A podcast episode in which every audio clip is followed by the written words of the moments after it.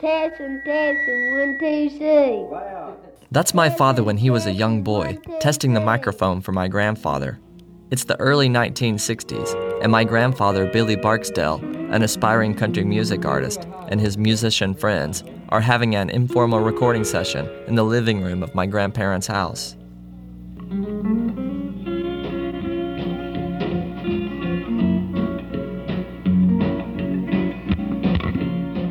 They are recording a rehearsal in Fort Payne, a small town nestled in a lovely valley between Lookout and Sand Mountain in the beautiful corner of northeast Alabama.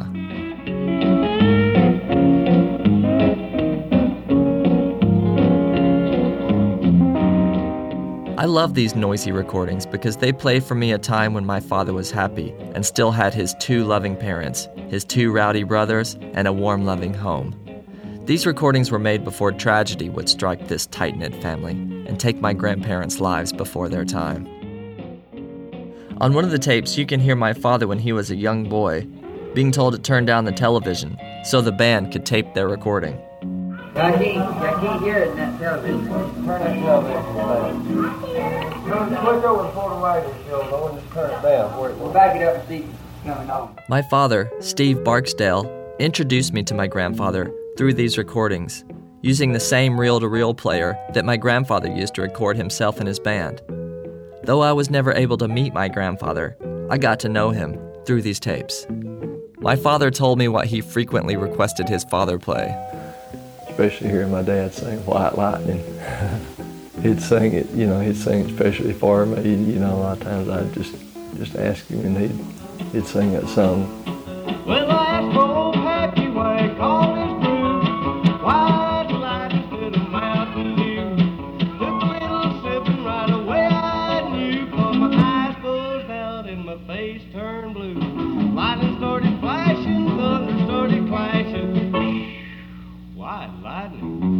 And I love my grandfather's rendition of Please Don't Leave Me Anymore, Darling. It really swings.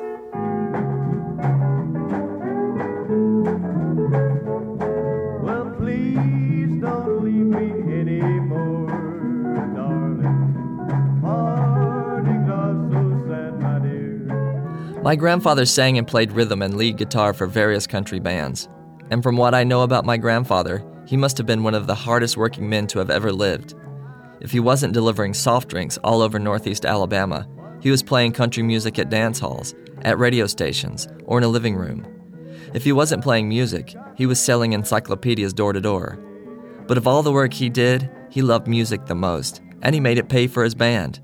His band members Charles Bashirs, Johnny Whitley, and Weed Roberts explained. Well, we made good money at that hitching. though. Well, we made, yeah, I mean, you know, for a kid like me, man, I, Man, I made, well, we'd make as much than a lot of people made at the sock mills in those days. Yeah, see, I, I mean, just a working when class. I was working, I made as much as hitching post as what I drawed at that little. I worked that glove mill in Numberlaw, Yeah. and I made as much hitching post as I did that. That bought our groceries and Mm-hmm. everything. You know, it's better than holidays. Yeah. Oh, I love the holidays. Yeah.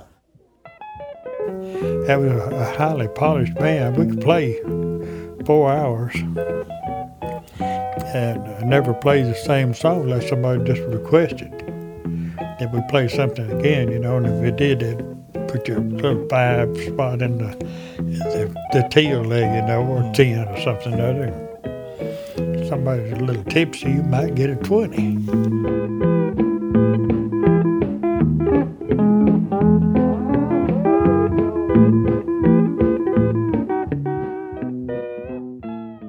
My grandfather sincerely wanted to make his living by playing country music, and of course, it was natural that he thought of relocating his family to Nashville. Terry Barksdale, my father's brother, explains. As far as aspirations, I just think I think Dad wanted the, the recording contract, and I, I think that's what he would like to have done was been a uh, lived in Nashville. And probably about a year before he died, uh, uh, they talked a lot about us moving to Nashville and uh, and being closer where he could uh, uh, record, you know, and perform more. My grandfather considered the many aspects of what it meant to be a great performer. He always dressed the part, and instead of glasses, he wore glass contact lenses, which in the early 60s could be quite uncomfortable. Billy was always, uh, you know, he was a sharp dresser and everything, and because Billy was, he was, he was, he was kind of a clothes horse, I guess, in those days. I mean, he, you know, he and Ada both dressed, you know, really nice, and. Uh, Oh yeah, I remember, like I said, uh, I just see my, my mother digging that those glass contact lenses out of the corner of my my father's eye, and I think, my goodness, why would anybody want to wear anything that's going to cut their eye? You know. And of course, like, later on, like I said, I heard that that people just wouldn't have musicians. People come sing if they, they had glasses on. So my father done that because he wanted to be a he wanted to be a star. On the tapes, I also found recordings of him practicing tongue twisters to strengthen his vocalizations. Singing with a cheerful smile to amuse them all the while. Twicky, wicky, wicky, wee, wicky, bicky, twicky, tee. And when my grandfather had the chance to join the band of a great country music artist, he did it. My father explained to me that my grandfather played music in a band with Ira Louvin, but the story stopped there. My curiosity led me to seek out more information about how my grandfather came to collaborate with a country music legend like Ira Louvin. I found the book In Close Harmony The Story of the Louvin Brothers by Charles Wolfe. The book claims The Barksdales were not especially musicians, but Mr. Barksdale was the owner of the Coca Cola bottling company in Fort Payne. The Barksdales could help while away the time on the long drive and help with the driving. What a sinking feeling these words gave me. A music historian contradicted what I'd always known about my grandfather, and I began to question the stories I'd been told. I was still a teenager who thought books told the truth. tell me when you're true. Your tattling. My heart dropped when I read those words by Charles Wolfe, so I immediately sought out anyone who could answer my questions. Wasn't my grandfather especially a musician? The people that knew and played music with my grandfather answered my questions and affirmed what my father had always told me that Billy Barksdale, at the time of his untimely death, was on his way to becoming a great and acclaimed country musician. Charles Bashirs played the pedal steel guitar in my grandfather's band. In this piece, you will hear him playing hymns and Talk Back Trembling Lips, which he explained to me was one of my grandfather's favorite songs. Charles responded this way to Wolfe's statements about my grandparents. A friend of mine gave me the book, and uh, and when I I read that little paragraph, all it is, and uh, I thought, Lord have mercy, that guy didn't do his researching. He didn't know what he's talking about. Uh, To put that in a book, to publish it. The exact details of where my grandfather crossed paths with Ira Louvin have been lost, but most likely it was at the popular dance hall called the Hitching Post, just across the Alabama state line into Georgia, between Mentone and Menlo. That's where my grandfather and his band often played for dances. What is sure is that my grandfather was invited to collaborate with Ira Louvin from the famous hit making country music duo, the Louvin Brothers, whose music to this day maintains a wide appeal. My Uncle Terry remembers seeing Ira Louvin's Cadillac pulling into the driveway of my grandparents' modest house. Ira and Ann had a Cadillac, had big old long white fins behind it, you know. and, and when they come pulling up the driveway, you know, every, all the neighbors always looked whenever they pulled up because that was that was something back then, you know. Somebody pulled up in a Cadillac, and then uh, the next thing I knew that they started coming. Uh, Ira started coming to the house uh, uh, a lot and dropping by and. Uh, and, and recording. Ira had moved back to Northeast Alabama from Nashville after some disastrous effects of his alcohol abuse, which had precipitated the bitter breakup of the Louvin brothers. It was the early 1960s, and Ira was trying to reset his musical career. This is when he brought my grandfather into his band, and they hit the road.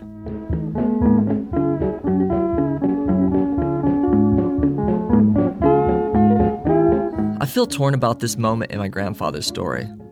On one hand, I'm proud of him for having been invited to join the band of a great country music artist. On the other hand, I feel like my grandfather partnered with a man who was on an ill fated trajectory. Ira Louvin was haunted by religion and infamous for throwing drunken temper tantrums on stage, breaking his mandolins when they wouldn't tune to his liking. Ira had insulted Elvis Presley, and he had provoked his third wife to such desperation and fear that she shot him multiple times during a domestic dispute. She said while he was still in the hospital, If the son of a bitch don't die, I'll shoot him again. When I first learned about Ira's shenanigans, I couldn't believe it. I had been, and still was, sheltered in the deep green foothills of the Appalachian Mountains, in a rural county where alcohol was illegal, where people asked me where I went to church because they assumed I did, because I did, three times a week. Ira Louvin was my first exposure to transgression and stark contradiction, and I was shocked. This was who my grandfather was collaborating with? From what I've been able to discover, my grandfather's character was the opposite of Ira's. My grandfather was even tempered, pleasant, talented, professional, handsome, and he absolutely did not drink alcohol or do drugs. Of course, that's probably what Ira Louvin liked about my grandfather that he could be a part of Ira's turning a new leaf. Charles Bashirs tells a story that illustrates the calming effect that my grandfather had on Ira's volatile and violent tendencies during performances. Here he explains that my grandfather was playing in Ira's band at an Air Force base when a drunken audience member requested not one of Ira's songs, but one of his brother Charlie's songs that at the time was a number one hit. At the point when Ira would have otherwise reacted to this disruption, my grandfather, using his typical charm and talent, stepped in and de escalated what could have turned into a brawl. Charlie had just come out with uh, I Don't Love You Anymore. Trouble is, I don't love you any less. before. Since you found someone new, I think it's Of course, you know, they they split up. They wouldn't even speak to each other. But that was a number one hit. Well, this this drunk come up there, and Ira Diane was singing something. So right in the middle of their song, he comes up there and says, I want to hear I don't love you anymore. i love you anymore. Cause I've got no more love to Ira didn't say anything. And Ann looked down there and said, We don't do that song. And Ira, his color done changed with it. He was mad. I mean, he was pitching, fixing to pitch a Didn't you pin. say, guy? He was still he was still pretty rowdy. Oh, yeah, yeah. And so that guy wasn't going to leave. He backed up a little and said, I said I want to hear I don't love you anymore. And Ira stopped singing. He stopped. He said, We don't do that song. That guy backed up a little bit more and he let out some cuss word and said, I thought y'all was the Lubins. You are the Lubins, ain't you? it looked like it's fixing to be a fight or something. So Billy, he just stepped over there and, and he knew the song. And so he he said, We got to stop this. So he just whispered to Ira, said, I'd sing that song if you'll let me. You know, to satisfy that guy. And boy, and Ira didn't want him to. He did not want that song sung, but he finally agreed for Billy to sing it.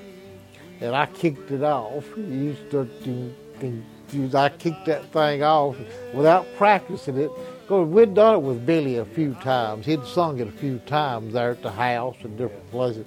And so he sung that song, but that's quieting the old boy down. Trouble is, I don't love you any less. Between 1964 and 1965, Ira Louvin, with my grandfather and his band, played at numerous venues, including Air Force bases all around the Southeast. They had been booked to play at U.S. Air Force bases in Japan.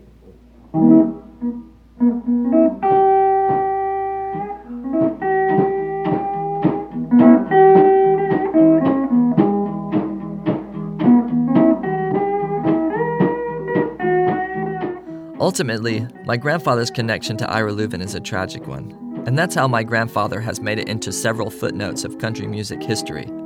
by being included in the history of the Louvin brothers. Most recently, my grandfather is mentioned in Charlie Louvin's autobiography, Satan is Real. Regrettably, what he claims about my grandfather is false. Charlie Louvin claims in his autobiography Billy Barksdale was a manager at the Coca Cola plant down there, and he played some electric guitar.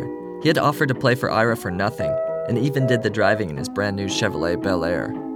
In this passage, Charlie Louvin is referring to Ira and my grandfather's last musical performances. Jackie Barksdale, my grandfather's brother, responds this way to Charlie's account. There's more faults to that than there are truth. When if you're going to do a biography, you know, uh, go to the trouble to do it right. Billy wasn't the owner of Coca-Cola plant in Fort Payne. He was the manager of the Dr. Pepper branch warehouse in Fort Payne. He never worked for Coca-Cola in his life.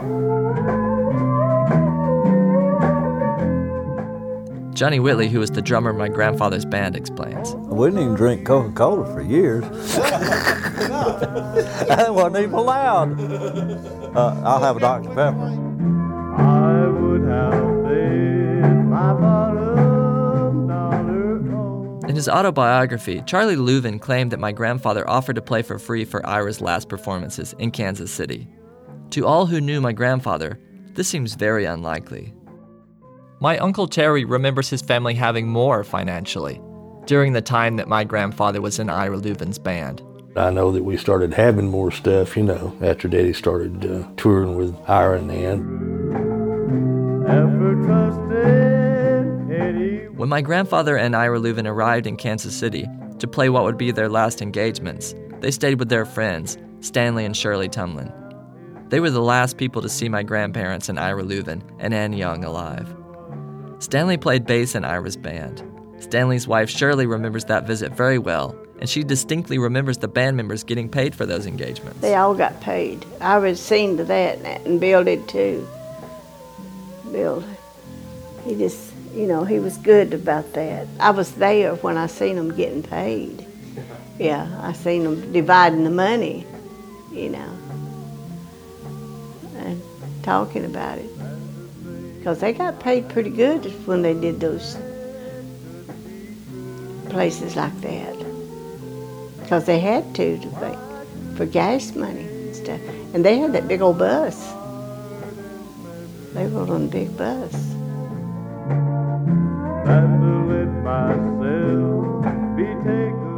Shirley remembers those days fondly. That was a good life then.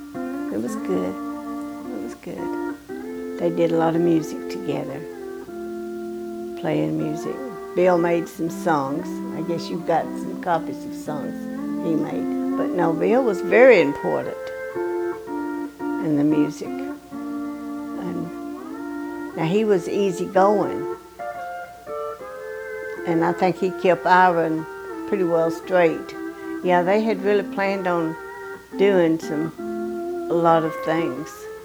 Of course, you know they didn't get to. It was very sad uh-huh, that he didn't get to. Yeah, he had a lot of plans.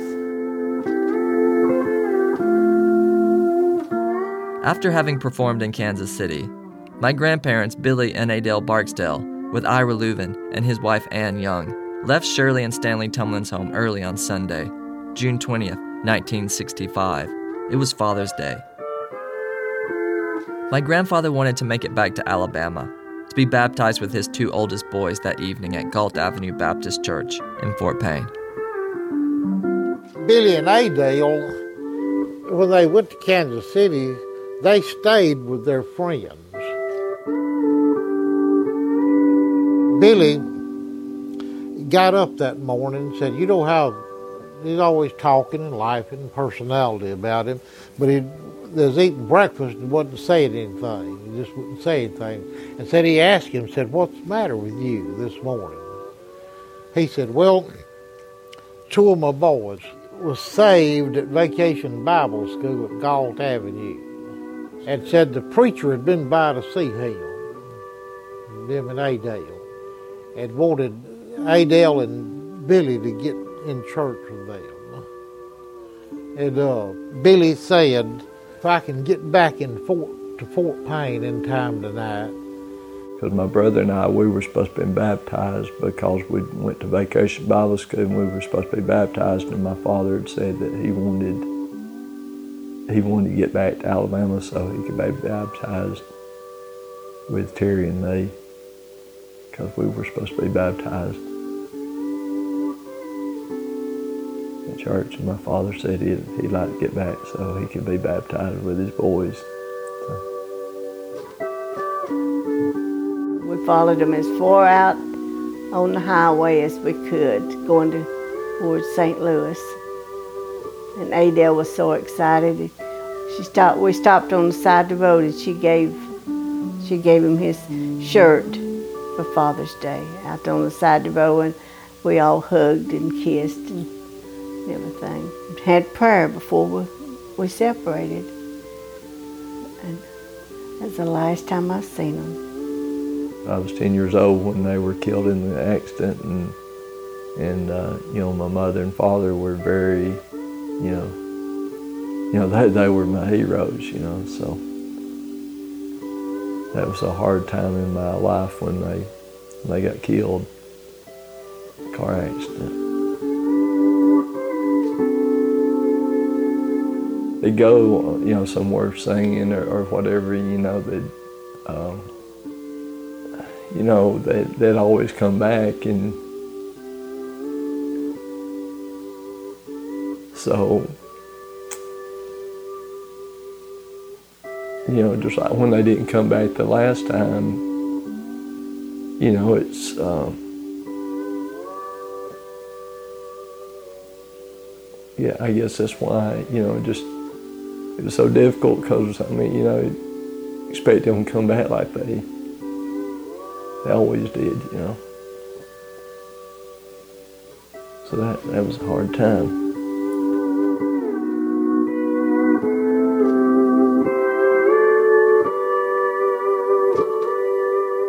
I've told people before, you know, I, I lost a brother, sister, a daddy and a mama in them, you know. Because, you know, I told you there, I, I, I depended on Billy. I never thought about doing it. I never thought that I did, you know, till he was gone. But I, I depended on him for, you know, he just, he was just a brother and a daddy to me, you know.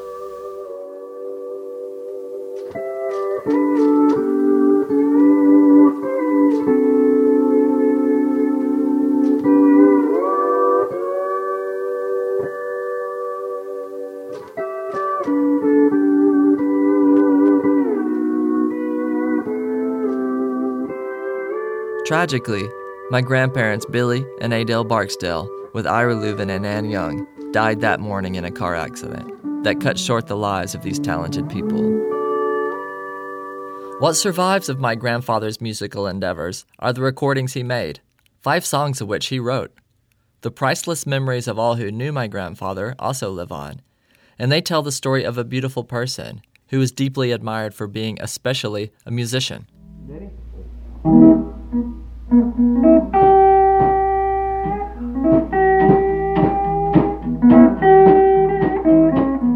My grandfather's brother remembers. We used, to sit it late at night listening to the Grand Ole Opry on the battery radio. You know, 'cause that's my first memories. You know, he'd try to get me to learn to play something, you know, banjo, uh, mandolin, guitar. I had, I had a fish or a squirrel or a rabbit on the map.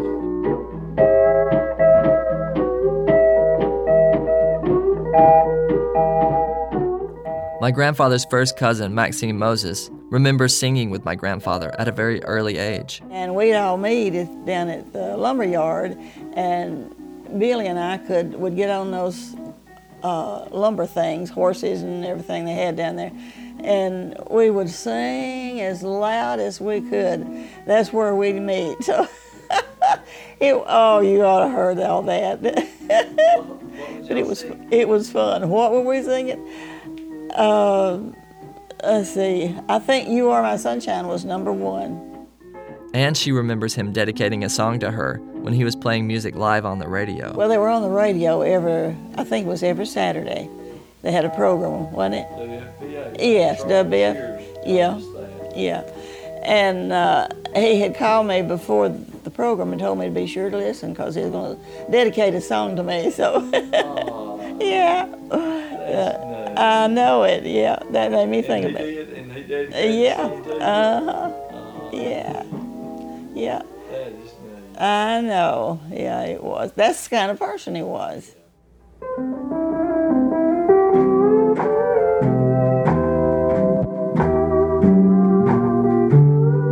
Billy McMahon, who at various times was a professional musician and Atlanta nightclub owner, remembers. You know, he was he was one of my favorite people that I ever played with. You know, worked with.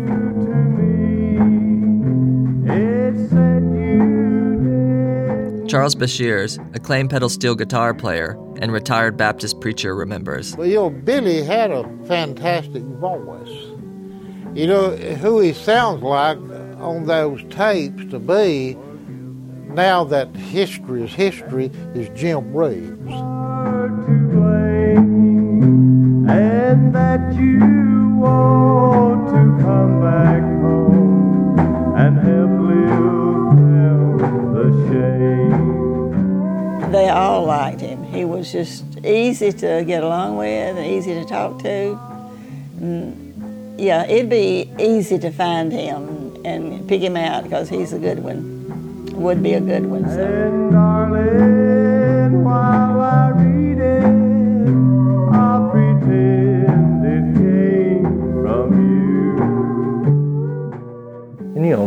Father, of course, he wasn't well known.